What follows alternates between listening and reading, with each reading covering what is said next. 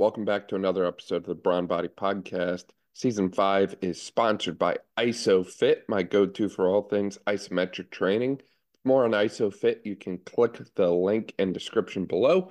Today I'm joined by Dr. Justin Clifford, and Justin and I are going to be diving into the deadlift. So we talk about a lot of different deadlift principles and considerations for those who might get injured during the deadlift. So we talk about back pain, we talk about blowing a bicep while deadlifting, we talk about different strategies around deadlift setup. We talk about so many different things, and I think this is a really great episode for any clinician or coach out there who works with people who deadlift a lot who want to know more or for someone who's very passionate about lifting heavy lifting heavy stuff and wants to learn more about you know the other side of it the rehab side and that sort of thing. So great listen today. Enjoy justin welcome to the podcast. I'm super excited to work with you today man. Thanks for being here. Yeah thanks dan. It's a good opportunity. Appreciate for you having me on. Yeah for people who might not be familiar with you or you know maybe they haven't seen you on instagram before would you mind filling them in a little bit about who you are and all the amazing things that you do? I don't know about amazing things but um, I'm, I'm dr justin clifford. I'm a physical therapist. Um, i am board certified specialist in both orthopedic pt as well as sports pt and i'm a certified strength and conditioning specialist as well i've spent the last six and a half years working with uh, tactical athlete populations currently working with uh, some special warfare trainees uh, in a in a military setting. So, with that said, like my my caveat for this this whole podcast is that anything that I say during this reflects my own opinions and does not reflect the official position or policy of the Department of Defense or any branch of the U.S. government. They are strictly my own. Within that, I've had I've been competing in strength sports for oh geez, coming up on 15 years now. Um, started out with powerlifting, moved over to some strongman Highland games, some grip strength events. Still actively compete where I can. You know, life gets in the way sometimes, but uh, still trying to train specifically for competitions when I can get them. A little bit of a deadlift specialist in that regard. Um, that's something that has, I would say, somewhat come naturally to me, but I've also, you know, done lots of stupid things and a lot of cre- hurt myself in a lot of creative ways, um, and and managed to still come back and, and compete at relatively high levels for an amateur that's uh, what I'm bringing to the table. Yeah, that's awesome. I was going to say, I noticed your Instagram handle is deadlift therapy. Um, so I assume that you were kind of the deadlift yep. guy. Uh, a deadlift guy, yeah. but uh, yeah, that Instagram is, is really just my training log. Like I don't, I don't sell training. Uh, I don't have a brand. I don't, I don't do any marketing or anything like that.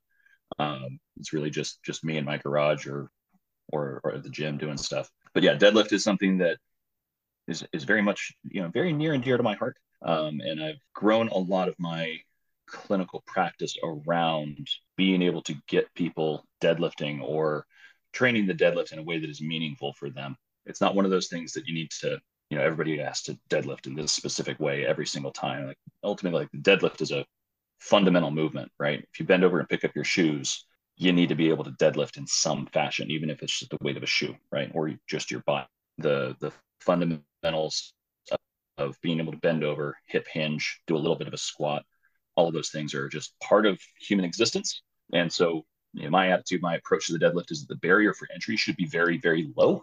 Um, you know, I've even had people who are wheelchair bound do some kind of deadlift pattern um, or some kind of hinge pattern. And that by itself can be very empowering. So, a lot of fear about the deadlift. Um, run into plenty of cases where people just really they get really, really apprehensive about it, um, which doesn't make a ton of sense to me. I, I, get it because I've, I've hurt myself deadlifting before. The deadlift, you can just let go. like you get pinned under a squat, you get pinned under, under a bench press. Uh, you know, this you have to have a pretty solid escape strategy uh, in order to in order to get out of that deadlift. You just let go, so you're not getting stapled to the ground or pinned to the bench. Um, so I try to dispel those myths with my patients as well as with my athletes. Um, but yeah, I like picking up heavy crap. no, you're absolutely right. There's always a lot of fear and apprehension surrounding the uh, surrounding the deadlift. I feel like everyone knows somebody who you know blew out their back, so to speak, or whatever while doing the deadlift. But to your to your point, it's something that everyone has to do. Everyone has to pick something up from the floor, um, regardless yep. of who you are, how old you are. It's essential to be able to do that. And it's really nice to be able to do that with higher loads or varied speeds. Um, you know, I think there's a lot of different considerations that go into the concept of picking something off the floor. And one of the ones that I've played around with the most is just how I set up for the deadlift. Um, I, I I use the slightly controversial wider stance, more sumo stance, which some people hate, um, but I found that seems to work really, really well for me.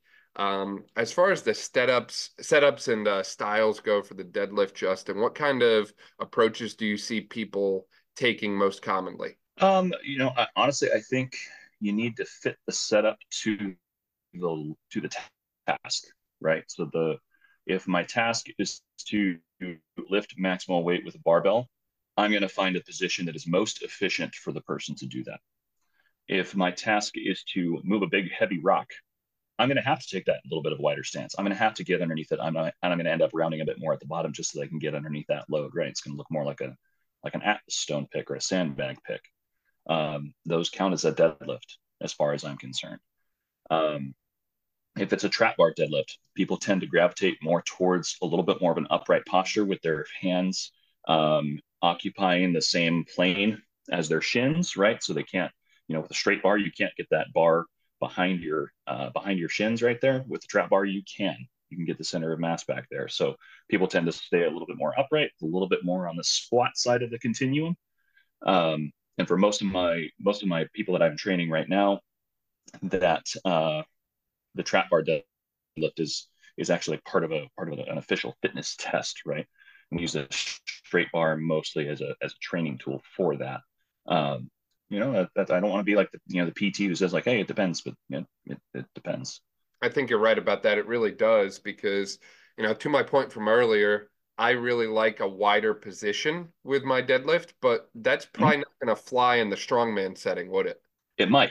Um, so the rules in strongman, right? You just can't have your hands inside your legs, right? So you can't do a sumo stance where your your knees are wider than your arms. So when you lock out the weight or at the bottom of the weight, like your hands just have to be outside your legs. Um, and so you'll you'll see some strongmen, especially like really tall guys, like Jerry Pritchett does this, uh, Brian Shaw does this. It looks a little bit more natural on their frames, but they take a very quite, quite a wide stance. Their grip is just also wide, um, and that actually kind of mimics a little bit of that stone and that sandbag pick off the floor. And if that's where your mechanics are good, that's where your mechanics are good. You train it, you get strong in that position, and it's fine. Um, you just can't have the hands inside the legs in the case of strongman. Right.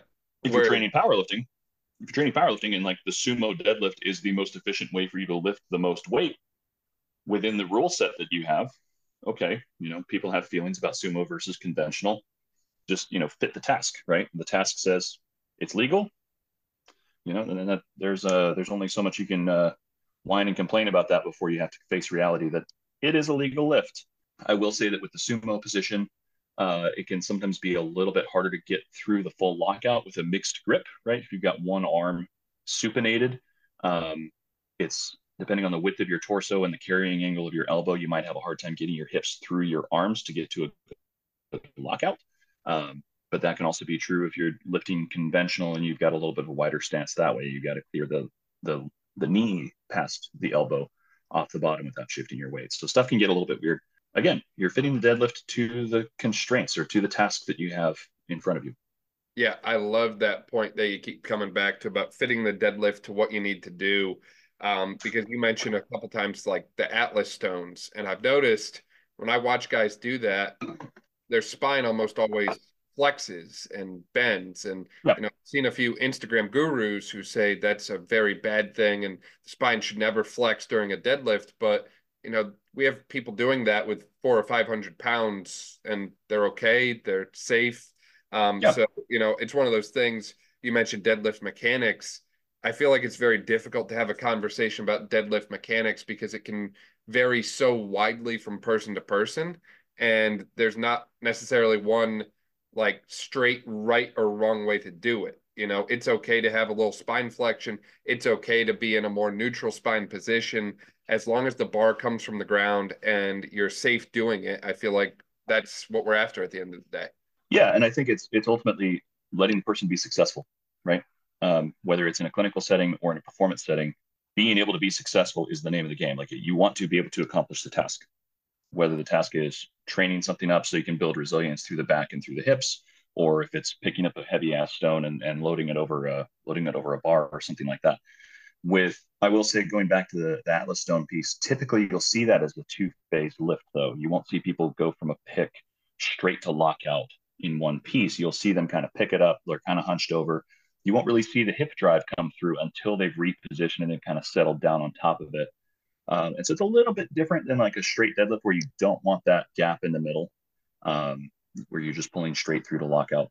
The, the key point is that you have to train what you intend to perform, right? So if you're just doing strict deadlifts, if you're just saying super strict with your, you know, you just even just doing RDLs, um, you can build a lot of strength with that. It's a great lift, but the carryover into doing something like a stone lift where you have these more awkward positions, or if you're in a, a field setting and you've got, you know, a, a, litter with, you know, 300 pound dude plus his gear on there, and you've got to get that out of, you've got to, you've got to move that litter potentially under fire. The last thing I want you thinking about is your back position, right? I'd rather mm-hmm. that you be safe and, and be able to accomplish your job. With the mechanics piece, the body is really good at figuring out where it's strong, so long as you have the experience and the repetitions to do so. If you are doing something that is completely novel with high loads, yeah, that risk goes up, right? If you're doing something where, hey, I've been in this position before, I know I can move, and I've got these degrees that I, you know, these degrees of freedom that I can play with or that I can manipulate in order to get the job done because I've done it thousands of times, then yeah, you're going to be you're going to be solid, right? Chaos always has a say, but um, you're more likely to be successful if you've explored a little bit to the right and to the left of what your normal training looks like as far as coming back to like the neutral spine piece like if we actually like look at the research on that even a neutral spine if we can if what looks to be a neutral spine to the coach might have significant degrees of lumbar flexion going on at the bottom of the rep in both the squat and the deadlift and it's not something that we need to be worried about so long as it allows the person to experience success right? So that is we we don't actually have any literature showing that like lumbar rounding is inherently more dangerous than keeping a quote unquote neutral spine during a lift. We don't have that research yet. It may be that there's a factor there, but so far the research hasn't really shown it. When we look at like workers' compensation, you know, we look at like the workers' education stuff where we're saying, hey, lift with your legs, not with your back. Do a squat lift instead of a instead of a you know a bending over at the waist like those don't actually decrease injury rates in the workplace. like those interventions don't don't do anything to injury rates. Um, so we have to appreciate that if, we can let the body self-organize and we can give it enough experience and enough exposure so that it can adapt to some of the loads that it experiences during those uh, during those movements, good things happen. Where we run into problems is when we try to constrain people into moving a specific way without the context for what the goal is, right? And this is where you see a lot of, uh, you know, fitness-oriented PTs even struggle. Is you know they've got this this idea in their mind of what a deadlift should look like and what cues they should give a person and when to you know back people off. And then what ends up happening is they coach them in the clinic, and they've got like 15 different cues that they're giving the patient. They go turn the patient loose. How many of those is the patient actually thinking about? How much? How many are they able to remember? It's going to be a unicorn of a patient that can actually execute that independently. I mm-hmm. need to find a way that I can let that patient experience or let that athlete experience success without me there. Right. With without my eyes on them, without me yelling at them with every single rep that they're doing. If I can't do that, I have failed by my initial evaluation.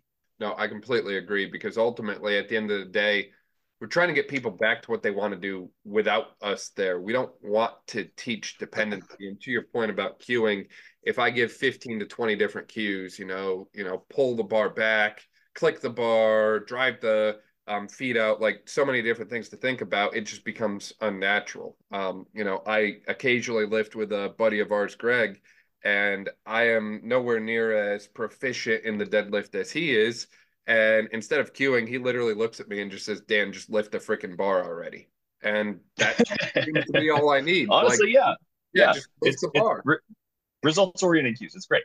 Sometimes we can certainly over cue. I think that there's a time and a place to cue someone, but Absolutely. I think that we need, I don't think we should get lost in the sauce there. I think we should focus yeah. on simplest form of cueing as we can that um, that way someone can actually remember it and take it with them instead of over cueing and over correcting 100% you know bringing this to another aspect of, of pt or coaching or training that that people will run into like if i am if i have somebody who's coming to me for a running related injury okay and i see a ton of them right now mm-hmm. I've, I've got uh, you know some some triage that I do with my specific population to make sure that it's not you know certain things that are a, a little bit more uh, dangerous than others. If I'm having to coach somebody on running, I'm not going to sit back in a chair and say, okay, so what you're going to do is you're going to shift all of your weight over to one foot.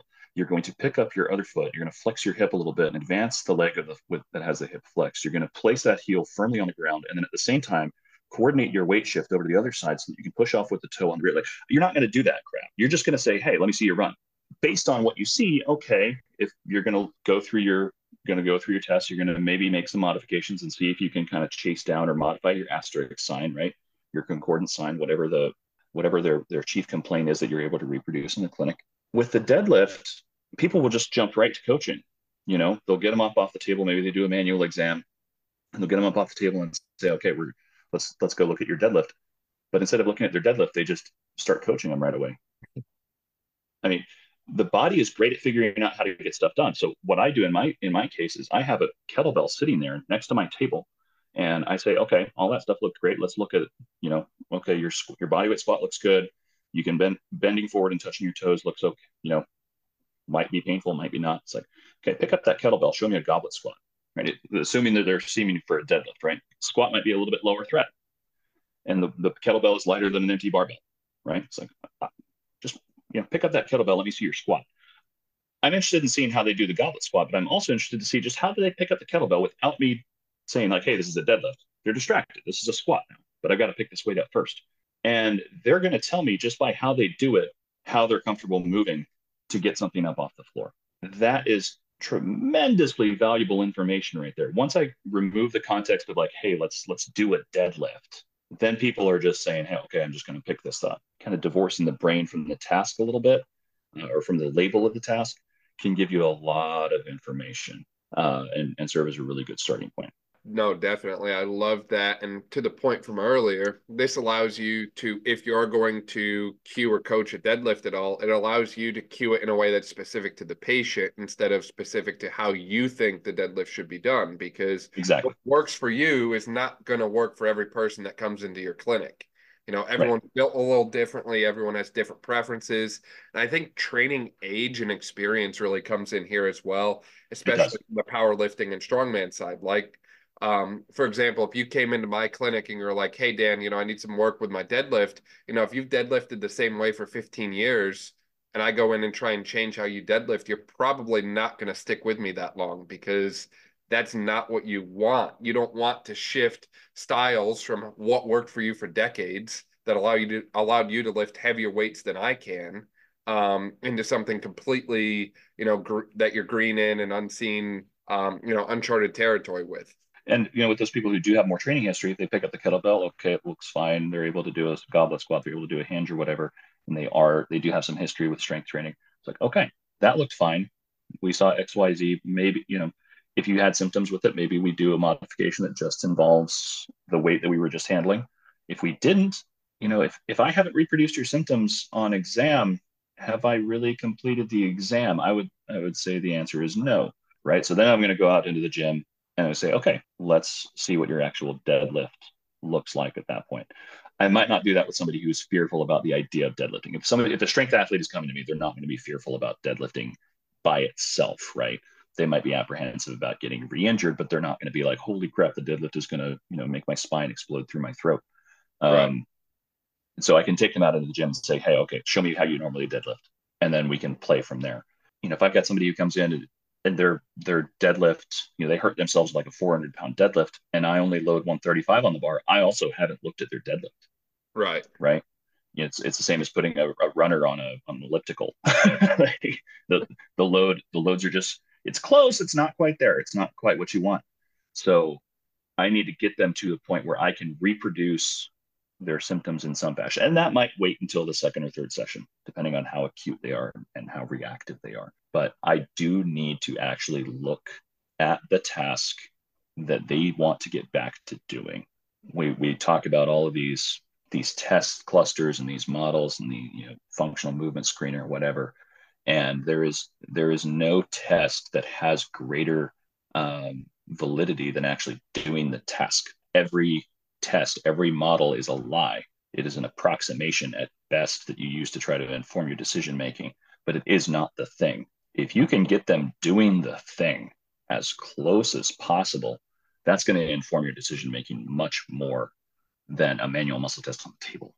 I feel like I need you to say that again and say it like 10 times louder because I've noticed this trend lately, um, not just when it comes to the deadlift, but across PT, where a lot of people are living and dying by certain clusters or certain numbers um, that they accumulate, like from like force plates or from like strength testing. Like, you know, they put objective number numbers to things. And not to say that's not great information, but they forget to look at the obvious thing of, hey, this is what they need to do. Let's actually look at them doing it. Instead, we just choose to, you know, throw someone on the force plates and do a counter movement jump because that's what the research says. And research is great, research is important, but at the end of the day, to your point, the most important thing, um, if we're trying to get someone back to a specific task, is how are they doing with that task and did they get to the level of function that we're trying to get them to? Yes or no? Exactly. And and that's one thing that that's one of my big beefs that I have with a lot of the injury prevention efforts that are going on throughout the industry. You know, if you look at the FMS, initially billed as a screen to predict who is more at risk for, for injury with, with training to see if they're appropriate to begin training. And, and we saw that the research on that just really didn't pan out. It has no predictive value. That's not to say that it's not a good test battery to go through because you can rule out some stuff that you're, you can say, okay, I'm not interested in ankle mobility, right? You know, I think the SFMA is a little bit more applicable in a clinical setting because it's not immediately invalid once somebody has pain. The SFMA allows for pain. If we're talking about injury stuff, like when does injury happen? What, like, fundamentally, injury happens when load exceeds the capacity of some structure or system and therefore the system is compromised or the, the structure is compromised because the load exceeds it. So, what good is an unloaded test in talking about injury? Yeah, it's useless. It, it, it's it lacks face validity completely. Similarly, I've seen people trying to sell force plate measures that are supposed to infer aerobic performance. Like it, doesn't even make sense, right? Now, that isn't to say that these objective measures aren't bad. You need them at some point you if you want to be objective about your progress and how and what kind of differences you're making especially when you're dealing with something complicated like a compound lift you want to make sure that you don't have individual pieces lagging behind right so if i would need to test knee extension torque that can be a very important component for a whole lot of conditions that i can rehab about the lower extremity and including the squat and the deadlift compound movements, it's very easy to compensate. It's very easy to cheat away from stuff. The body's great at self organizing and finding where it's strong. And if it feels like, hey, one side isn't strong, it's going to find another way to get the job done. Well, meanwhile, you may have you may have you know come up with a halfway solution, but you haven't actually you might not have actually addressed any impairments. Um, you might not have actually fixed the root cause of why that compensation is happening, and it might not be visually obvious, right? And so I think think some of the objective testing is very, very important, but you have to make sure that objective test is relevant to what you're trying to do.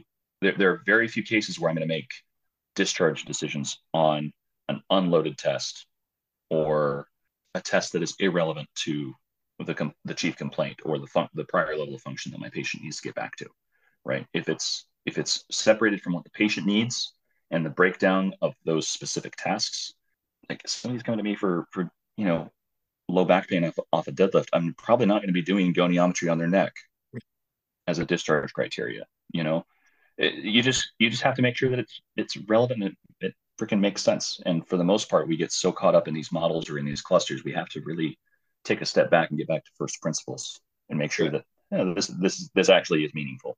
Yeah, no, I completely agree. And to your point, you know, ultimately our goal is to get someone back to where they were before and in the terms of deadlifting, you know, if someone's prior level of function was someone like you or Greg, we've got to get you back to deadlifting seven, 800, 850 pounds potentially. that's our prior level of function. That's our end goal. When you come in day one, you might not be there. You might be only lifting, you know, say 200 pounds pain free or 300 pounds pain free. So we have to bridge the gap between where you are on day one and where you need to be on, you know, our final day. And I think that's another area where I think some people recognize the end goal and some people recognize where someone's at on day one, but they struggle with the progression back to that end goal. And they, I think a lot of people struggle with taking things from step one to step 100 and kind of filling in the the steps along the the way in the in between if that makes sense. And you know i think there's a lot of different ways to approach it from the deadlift standpoint. And i think it's going to vary a lot based on what your exam showed you right? Like if someone's having pain specifically with the top half or more like the lockout type position that way maybe then I focus more on, you know, exercises that target the top half of the deadlift, like maybe a RDL type thing. Or maybe they're having more issues with the lower half of the deadlift, in which case now I have to focus on the lower half of the lift instead of the top half. Um, and I think this is an area where, you know, uh, position specific isometrics can really become a great topic for the rehab. And again, this is something I see overlooked because isometrics are not cool and sexy like a lot of other exercises on Instagram. But if I can literally set a rack to the height that someone's having issues with and have them pull into it with an empty bar as hard as they can, they can generate a lot of force there. Isometrics have a research backed analgesic effect. So we're actually mm-hmm. going to reduce pain. We're training this position specific to where we're having issues. Um, and it, you know, if you're a force plate or you're a data nerd, you could throw force plates underneath someone's foot and get some objective measures yep. while you're here. Why not? Um, but yep. I see I see that kind of stepwise progression from step one to step 100 being a very common issue for people. Yeah, and I would say even refin prior level of function is where they got hurt, right? Right. So we might want to we might want to change our rehab goals to exceed that. Yeah. Right. Because if prior level function was okay, well, you was maybe not enough, right? You got hurt at this level, then you know maybe I should set my target a little bit higher than that.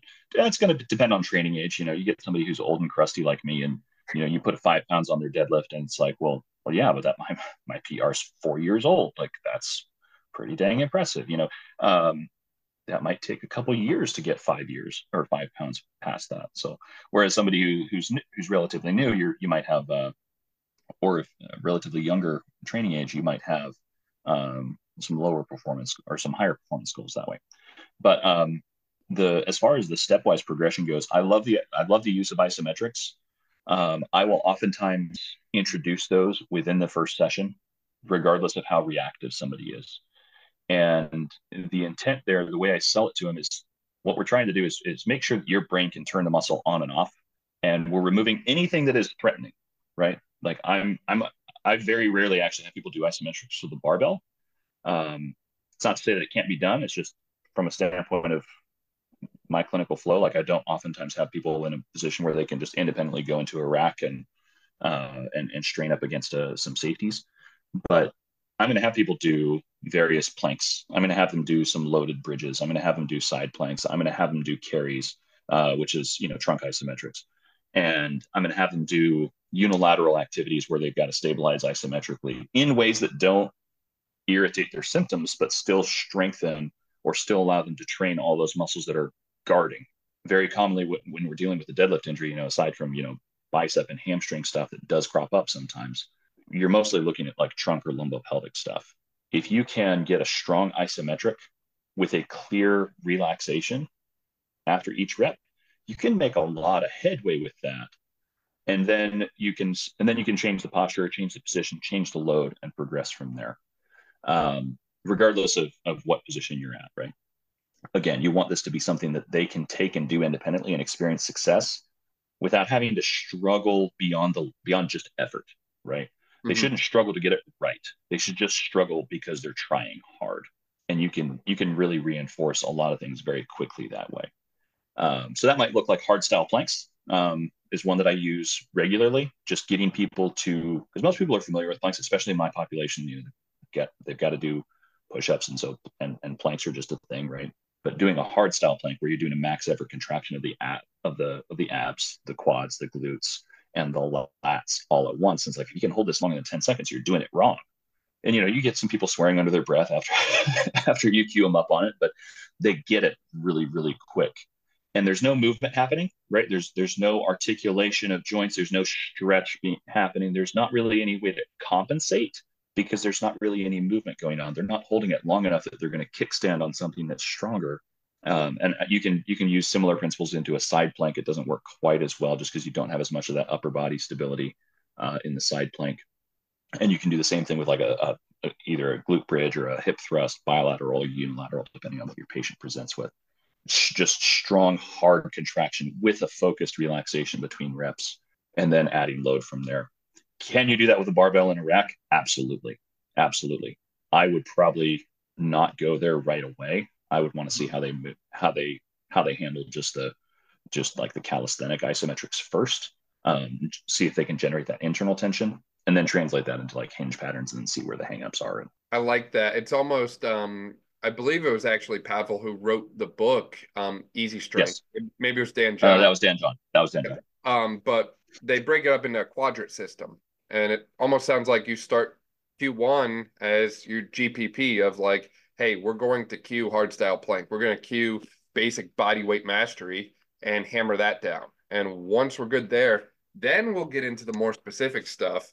But before we jump right into, you know, Q3 or Q4, let's master the basic stuff first. Yes, and this isn't to say that I'm gatekeeping the hinge, right? If they right. can train the hinge, I'm going to find a way that they can that they can train it and and still accomplish stuff. Like I'm not saying, hey, you need to back this off and master this before you ever move on to this next right, step. Right. It, this is really about like, hey, what are our big rocks and what can we knock out right now while stuff is pissed off?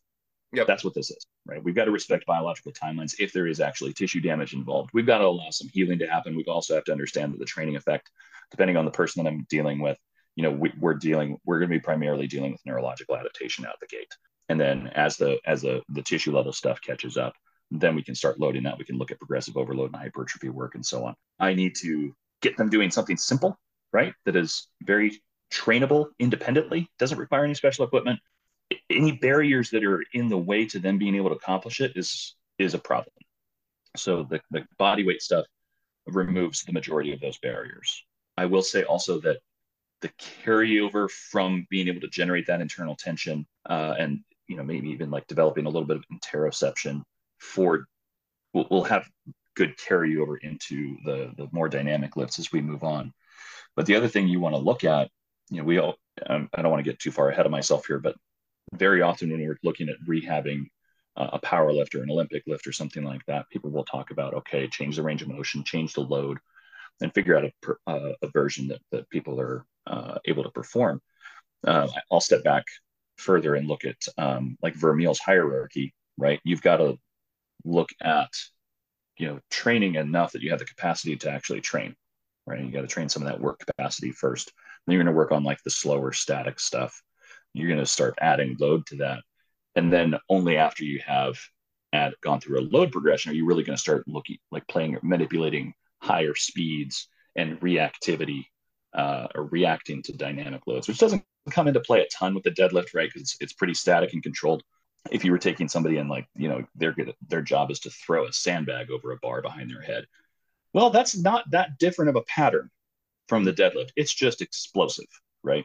And so you know, if you want to take it that way, uh, all the way up into a throw or like Highland games, like the weight over bar, 56 pound weight, that would be more on like the ballistic or the reactive side of um, of the hinge pattern. So looking at it from standpoint of like, hey, let's let's make sure we've got the work capacity here first. Let's make sure our tissue level stuff is is catching up. Meanwhile, we're going to work on this neurological coordination. We're going to make sure you can turn the muscles on, make sure you can turn them off, and remind the brain that the world's not going to end when we do that even when we add high loads to it. So that's that's part of that creating safety and create and letting and letting the patient experience success. Right. Create an environment for safety and success. Allow things to calm down and then slowly start to build them up once you've found that entry point that you can work through. And then based on that hierarchy that you just kind of outlined there, Justin, it sounds like you like to slowly progress through the hinge pattern before you start to get like fancy and cute with it for lack of a better way to put it right like if we can get to the point where we can hinge and start to deadlift pain free, then we need to progress that before we start to throw in 20 different variations of the deadlift. Correct. Correct. I need to make sure that I am checking the big boxes. If I have identified that there is a tissue level impairment, or if there is a, you know, there's obviously like a, a, a discrepancy between like hamstring strength on one side versus the other, like quad strength is a is a huge one with like ACL repair then yeah, I'm going to have some focus stuff unilaterally on that side to help it catch up too. But once I can train something and somebody can be successful with it, I'm going to play with it. But if there's something else that they're already doing that they're successful at that's checking that box and can be can continue to be progressed, I might just leave it. Um, a great example of that, one that I've used recently with with great effect. Of, You know, some of these these like chronic tendinopathies can be really really cranky, and so day to day you know making judgment calls about how much weight you put on the bar can actually be pretty challenging to figure out like okay what is that you know, what is that what is that hamstring going to handle today is using a, a flywheel hmm. because the flywheel will provide however much resistance you put into it and you change the flywheel mass just to really change the speed so you can actually put quite a bit of mass on there and you know you could you could move it with a couple fingers but then it's on you to just as you go through the movement to just kind of figure out like okay I just need to coordinate and follow along. Okay, now I can start exerting some weight here and I feel good. Okay, I'm going to push a little bit harder. And you can do that within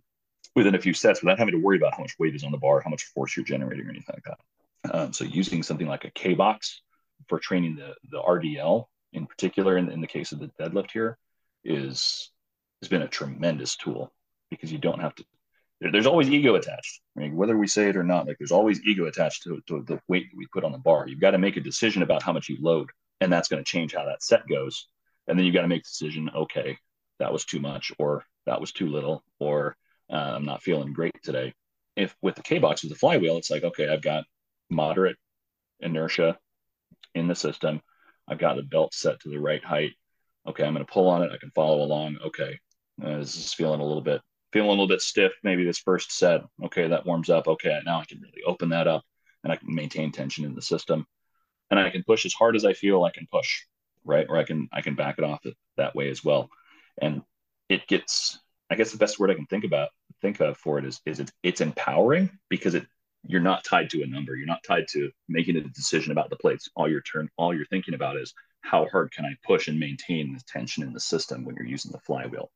Um, very very useful tool for stuff like this yeah definitely because the deadlift being such a full body compound movement your ability to create and maintain tension throughout the entire system is essential um, and yes. if you lose that tension anywhere, that's where the injury is going to occur. To the point you mentioned before, it can be the hamstring. It's commonly the low back, but it's not always. It can be the hamstring. Um, you mentioned um, even bicep earlier too, and I've I think I've only seen that in guys who supinate instead of pronate in their grip there. Um, guys who yes grip, um, mixed grip mostly instead of like a hook grip or a traditional double overhand.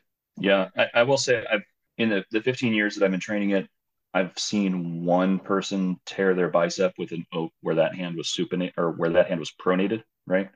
Uh, and that was, I believe, already partially torn. Mm-hmm. Um, but again, I, I saw that one on Instagram. I didn't see it in person. I've never seen it in person where it's happened with the overhand uh, position. Um, myself, like I actually broke my clavicle doing uh, judo a couple decades back. So I actually can't supinate my left hand and still lock out that shoulder because uh, the clavicle just doesn't move around the ribs quite the right way. So if I if I do powerlifting, I have to do palms up in my right hand, and so you I go to great pains to make sure that I'm like almost hyperextending that elbow. Like I've got that tricep really, really locked in to uh, get, keep the bicep inhibited as I do that pull. But that also means that there's a little bit of asymmetry when I do train for power lift deadlifts, where I have to make sure that I'm getting at least some volume in with the left hand supinated, but I might not be able to do that in like a high performance or like on my top sets. Um, so I, I definitely prefer to train double overhand and then throw on straps once the grip fails. I'm a bit of a wuss when it comes to hook grip. Hook grip is fine. I'm just a wuss.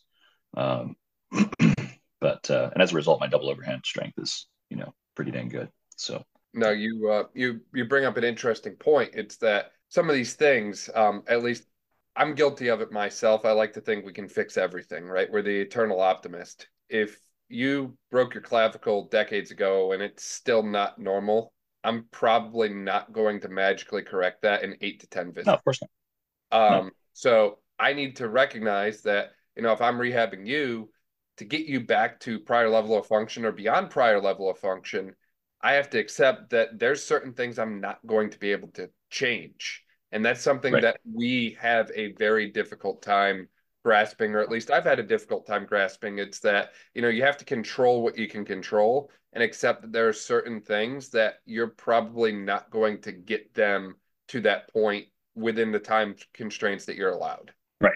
So, you know, if I've got somebody who's, you know, got some chronic back issues, maybe they've had a couple disc injuries or even surgeries, and the deadlift is a priority for them it might be that I have to take training volume away from other things that load that low back in order to in order to be able to train or rehab the deadlift and then slowly work stuff back in. I might not be able to have them on a progression for both heavy back squats and heavy deadlifts at the same time, right? I might have them training belt squats or single leg work for for their squat pattern. Uh, or my personal favorite accessory for the deadlift is actually the front squat, being able to offload it a little bit so that I can save some of that volume for, in my case, the deadlift. So you, you do have to kind of pick your battles a little bit. You you reach a point where the body is not going to respond well to being overloaded, and you can only adapt so much. We like we do like to be optimistic about it, but if if we could all adapt infinitely, like there'd be no ceiling to sports. Like the records would be broken, you know, constantly. Um, and we're seeing that these records are yes, they're being broken, but the talent pool and and some of the uh, the genetic pieces that that, that are non-modifiable uh, have a have a, a very large say in that that we don't we don't often talk about because we can't do much about it. Another example for me is you know when I was competing in powerlifting, I haven't done a powerlifting meet since uh, since COVID kicked off. Um, but training both the straight bar back squat and the straight bar bench press in the same training cycle just blows me up. Right, it's just the way my shoulders are structured. Um, and I have never had uh, a successful training cycle where I was able to push both to the same amount. I have to focus on one or the other. And then come meet time, just accept that one of them is going to be somewhat behind unless I want to hurt myself. And I've, I've done that too. So in the interim, like, can I train bench press and squat? I can train them in the same session, but I'm going to be using like a buffalo bar, right? um, because it's going to take some stress off my shoulders and it's going to take some stress off the uh, both in the bench and in the uh, and in the the uh, the squat. So that's my curvy bar day, and then I've got a you know a, a, straight bar day for for deadlift and overhead press or something like that. I can I can get away with that. But if if my constraint is hey I've got a powerlifting meet to prepare for, well I can't use that fancy curvy bar. Now I'm going to have to be strategic about where I assign my training volume.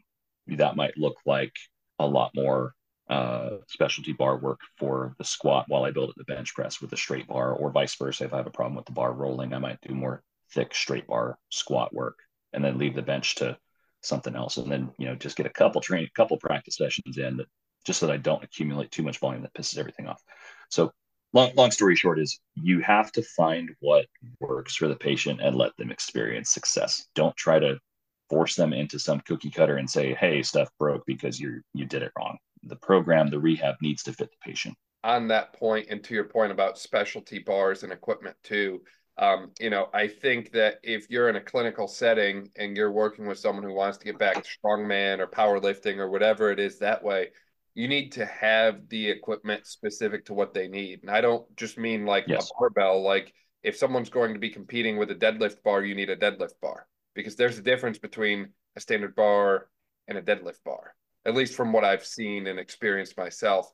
I think that there's a point where specialty bars, to the point that you mentioned, and then some of the other equipment, like knowing when it's okay for someone to put a belt on versus like, hey, you know, you probably shouldn't need a belt to lift an empty barbell, um, you know, or shouldn't feel like you need a belt to lift an empty barbell.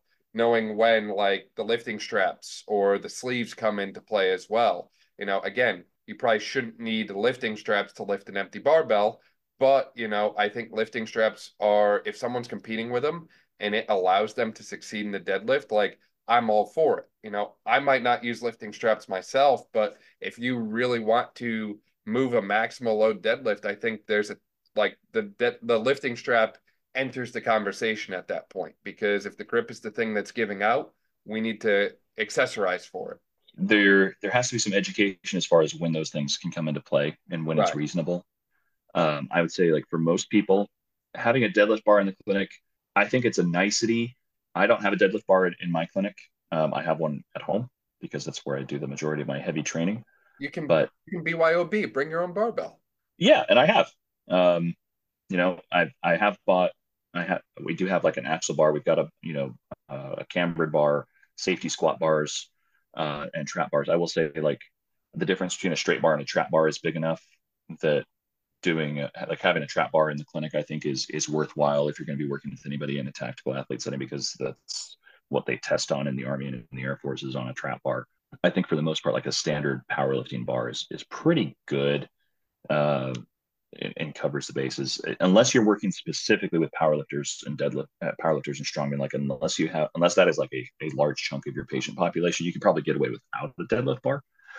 I would say having a safety squat bar is a is a very very good idea. Um, I have certain favorites. I'm not going to plug brands right now. Um, but there there are certain ones that I absolutely abhor, and there there are ones that work very very well. But uh, having a safety squat bar, having a cambered bar, like a, a buffalo bar of some kind, uh, is also nice because it kind of you get into that middle ground of you know between a straight bar and a safety squat bar. Um, having some way to perform belt squats, and I'm not talking about like the short lever, uh, like belt squat thing where you put a peg on it. Like I would rather use a landmine just because the the levers on those are just god awful. They're so short, like it's to push you forward and back. Bad things are to happen. So having some way to, to load up a belt squat in a reasonable way is is good. Um, and then just having an assortment of other ways to load things, right? So whether that's kettlebells, if you're dealing with a lot of strongmen and you you need to train heavy heavier carries than what a kettlebell will allow, right? The kettlebell mass like it hits the legs or something like that. Having some some cheap farmers handles uh, are a good option there too make sure that your surface is your surface and your plates and whatever you're loading them with is appropriate. Um, and then I'm, I mean, a, a flywheel trainer is something something like the K box. And It's the only one. I, that's the only one that I've uh, used. I don't know anything about their competitors, so something like that I think is if you if you know if you have people who know how to use it, it can be very very helpful as well. Yeah, no, definitely, definitely, and um, on the accessory point too, I've certainly learned a lot recently from Greg about things like belts and suits that I knew nothing mm-hmm. about six months ago. And I was like, oh yeah, you know, I I wear a lifting belt sometimes, but there's a difference between one lifting belt and the next. Like, you know, just because yeah. you have a belt doesn't mean it first off, it might not even be the right belt for you. Like uh, mine was not really doing anything for me. I thought it was, but it was very much a placebo effect. And then once I tried something a little bit thicker, I was like, wow, I actually I, I feel a difference here. So looking at, you know, things like belt width um, and just the overall type of belt, like mine was a cheap $40 belt from Amazon. And I'll admit that I, you know, just kind of bought it because I thought it was what I needed. But um, you know, I just ordered a new Elite FTS lever belt la- last night that I'm very excited to get nice. in. Um, I think these are things too that, you know, again, it's not always plugged in PT school. I'm not going to throw stones at glass houses. I don't think PT school can cover everything. No. I think if you really want to help someone get back to deadlifting, understanding things like where the belt comes in or how the suit plays a role in the deadlift is certainly like an essential element to it. Um, and not for everyone, but if you're working with the higher level powerlifting strongman guys, such as you know yourself or Greg, like there is a time and a place for those things. Absolutely, and I would say the patient is going to bring that to you, yes. right? So if the patient already has a belt, that's when you you incorporate it and you bring in the uh, the education and the training on it. If they don't have a belt, but getting into something like this is in their their goals, then that's when you can you know you can go through some education some coaching as you as you train them up. But i would say even like using the belt in a squat is different than using the belt in the deadlift right? The squat and the bench press are unique uh, or different from the deadlift in the sense that you start at the top of the rep and you allow the eccentric to build tension throughout the body. And if you're doing it right it's like coiling a spring. And then when you stand up you go through the concentric that spring is unloading And so you're actually setting up at the mechanically strongest part of the lift and trying to maintain that tension as you as you lower the weight and then return back to that lockout. With and and the belt in the squat helps that almost I would say more naturally than it does in the deadlift. Uh, because in the deadlift, you start at the mechanically weakest point in the lift, almost depending on your leg length and, and where that, that bar is relative to your, uh, relative to your hips there. But um, you don't have any tension on your body when you're standing in front of a deadlift bar until you wedge yourself underneath it, right? You grab into that bar and then now you have to generate that same kind of tension, pulling yourself down into that bar as though the bar lowered you there. This is where being able to coach somebody on using a belt at the top of that rep to pack down into it as they get set up, as they get into position. And that changes even more once you're wearing a squat suit. Um, a single ply suit is going to be different than a multi-ply suit where you can really lock in the strap position. Um, I've had single ply suits that fight me at the top of the rep because my, in order to get to the bar, like my shoulders slipped forward under the straps. That was the only way my, my arms could get far enough down to get to the bar. And then now when lockout came, well, those straps are pulling my shoulders forward instead of helping pull them back. A multi-ply suit or with one of the adjustable straps is going to uh, mitigate that somewhat. But all of those all of those things come into play. But understanding also that you can just drop the deadlift should be should be a comfort for anybody who's setting up with that stuff. Like the, the best cue that I that I ever got from any of my training partners, or my brother, when my brother uh, started training powerlifting with me, he still does quite a bit of coaching with it. Um, you know, the weight's coming up right? It's coming up no matter what. But at the same time, I can still let go, right? Like I don't, I don't have to hold on to that and and let it staple me to the ground. Like I can, I can let it go, and it'll be, it's okay if the bar hits the ground for a second. That said, going back to the setup piece where you have to generate that tension at the top of the rep, I'm a big advocate for touch and go reps. Um, that's something we haven't talked about yet, but I am a, I very much prefer when I can to train with a touch and go rep. That doesn't mean I'm like bouncing it off the floor or anything like that. But if I did the work to get it, get the weight up, we know that eccentrics are also an effective training tool. I'm going to get some benefit out of it by controlling that weight back down to the ground. And from a standpoint of time under tension, uh, you know, and and accumulating more volume, like the first rep is the one that mattered anyway. I'm just gonna if, if I can do touch and go and the, the range of motion is meaningful, you know, if I've got if I've got like freak sumo uh, proportions. And you know, the, the, bar is moving like three inches as you're doing touch and go. Okay, you, you know, maybe play with touch and go unconventional. Maybe that's a, a better statement there. I want to be able to feel the bar pulling me into the correct position at the bottom and then standing back up with that. I want to grease that groove. And I feel like that has helped my setup more than anything, honestly, is is doing touch and go reps and then being able to set the bar down quietly in a position where I could have just ripped it up off the floor again. Um, it's kind of a pet peeve of mine when people just like drop every single rep that they do on the on the deadlift, or they say like, uh, if you don't lift it from a complete dead stop, it's not a deadlift anymore. It's like, yeah, well, we still call an RDL an RDL. That, half the time, people just do those out of the rack anyway. Like the bar even never touches the ground, so I don't know what you're smoking. Um, and I don't care because it, it's the, the label doesn't matter that much so long the label doesn't matter as much as the intent of the exercise. And if the intent of the exercise is to train muscles and patterns that are geared towards what I want to build, then I'm, okay, call it what you want. The name is not the thing either, right? The name is also a lie, right? It's just semantics. And you know, anecdotally, and I'm, I'm framing this specifically as anecdote. My experience has been that the people who exclusively drop their deadlifts tend to be tend to have a little bit higher injury rates on the deadlift you know, if we go back to the mechanics of injury, typically the load exceeds, right? Always the load exceeds the capacity of the tissue. And in a muscular setting, that's going to involve some kind of eccentric phase before the failure actually occurs. So if you can't control the eccentric, then you might run into some problems where either the muscle doesn't give way or you don't have the resilience in that tissue to withstand lengthening under load. Just in general, like eccentrics are kind of a good idea just to eccentrics within the pattern that you need to use the muscle uh, should be something that you're training. If you're doing concentric only, you might be missing the boat on some stuff. Yeah, no, definitely. I mean, the force you generate in the muscle is higher during the eccentric part of the lift, yeah. anyways. So yeah, and lowering it should be safer than picking it up. Should be.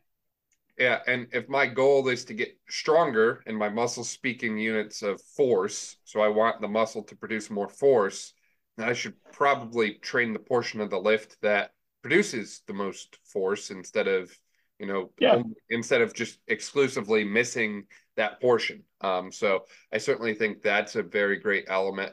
I like your point on the touch and go deadlift, and um, ultimately, I think that's a great like kind of getting back towards like end stage rehab. Like you know, if someone comes into me day one, they're super flared up and they can't they can't pick the bar off the ground even without pain. And you know, we get close to what we're gonna consider like discharge from PT, and they're now doing pain-free touch and go reps with you know a pretty good weight for what they're trying to get back to that to me is you know a sign that we've moved in the right direction and this is like a good green flag of not only have we progressed but maybe we've progressed beyond where they were before to your point from earlier you know progressing beyond prior level of function might not look like them setting a 50 pound deadlift pr you know if you're deadlifting 855 pounds today i'm probably not going to magically get you to 900 in four to six weeks but um, you know, if I could get you pain free, and oh by the way, you know, we've never touch and goed 495 for more than five, and we just did 495 for eight, then I'll count that as a major win. You know, wins do yeah. not always look like PRs. Wins look like sometimes we do things that, you know, we didn't do previously and we just did them for more reps or easier, like lower RPE. We didn't touch on RPE today, but you know, I think RPE as it relates to certain weights lifted can also be a nice variable to throw in there as well. It can with experienced lifters. Um, I think I think the the latest research shows that most people undershoot it, like they mm-hmm. underestimate, uh, or they I'm sorry, they overestimate their um, their RPE, right? So they're they underestimate their the loads that they can actually lift with that. So if you have somebody who's experienced using RPE, that can be useful.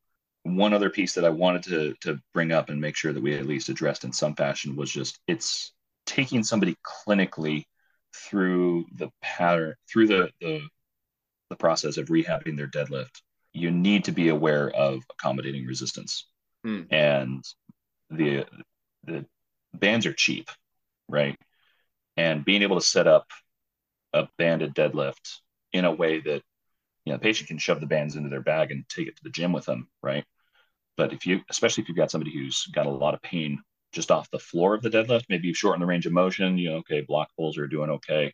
You, know, you lower the weight down a little bit and you increase the range of motion a little bit for the next progression. Um, bands are a really good way to bridge that gap because you can have less weight on the bar at the at or less effective weight in the patient's hands at the bottom of the rep, more weight at the top of the rep, and that just kind of naturally fits where the body is stronger. And those bands are super duper cheap, right? You can uh, not not as cheap as TheraBand, right? But you you're not hopefully not using TheraBand with these patients anyway. um, but you can you can buy short bands from uh, from a number of retailers and and just incredibly underrated tool. Chains from a clinical standpoint, I mean, chains chains just look badass, but they're they're also really loud uh, and and quite expensive. So depending on your clinical setting, it might not be the best choice. Um, but I will say that looking into accommod- methods for incorporating accommodating resistance into your rehab programs can be very, very useful to, to bridge some of those more difficult gaps where you're having a difficulty progressing load or progressing range of motion and just getting some exposure into those places where things are a little bit less comfortable. Uh, also a great way to scatter the training load a little bit. So, which is what kind of what conjugate tries to do. So you don't, you're not overloading the same thing all the time, but you're still training at a high level. Yeah, that's about all I wanted to say on accommodating resistance. All that we realistically have time for anyway.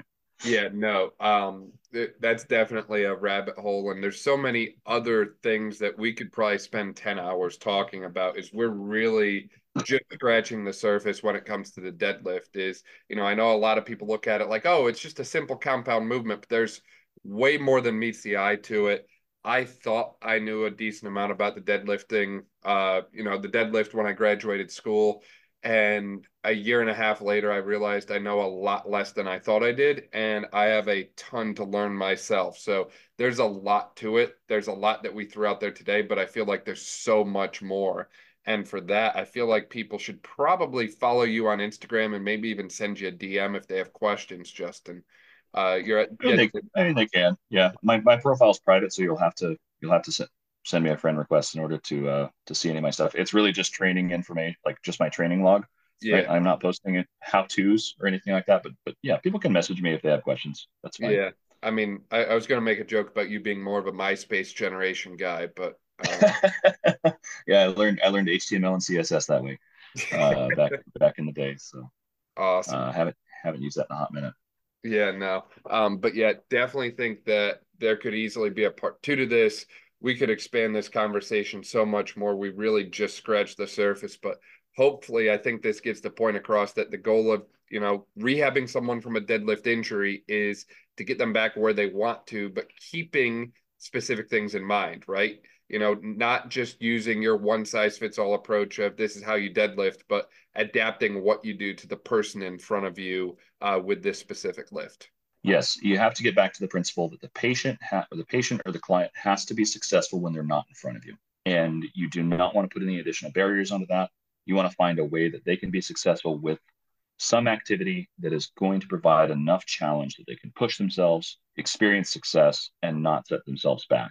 You need to create, you need to find that, find where that patient is before you can move towards the end state. You need to find where your starting point.